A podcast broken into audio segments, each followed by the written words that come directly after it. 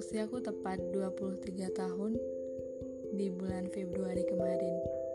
Aku seorang mahasiswa tingkat akhir dengan segala pemikiran realistis yang kadang melebihi batas.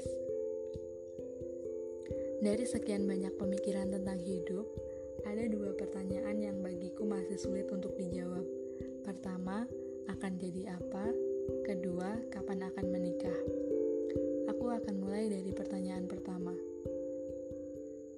Jika kita perlebar, pertanyaan ini bisa menjadi banyak teman-teman.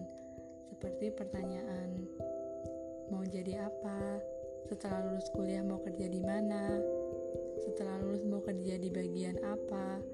Atau mau lanjut studi S2 di mana? Pertanyaan semacam itu sebenarnya bukan hal yang sulit untuk dijawab bagi sebagian orang yang memang sudah matang dengan mimpinya pun mereka yang sudah matang dengan mimpi-mimpinya juga pernah merasa ia tidak sepenuhnya bisa mengendalikan mimpi itu.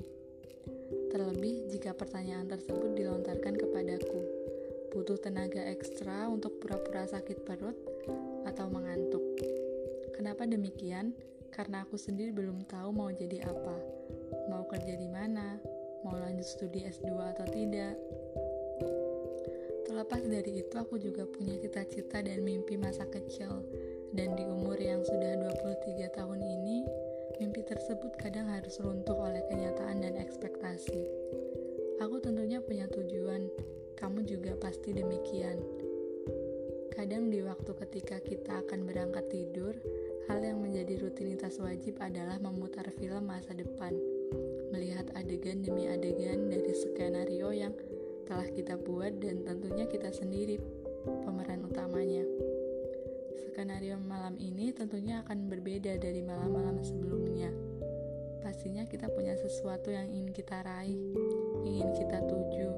Aku pun begitu, tapi jika aku dihadapkan dengan pertanyaan tersebut, aku tetap seperti sebuah kotak kosong yang sepertinya tidak akan ada orang yang memilihnya jika dipajang di rak belanjaan.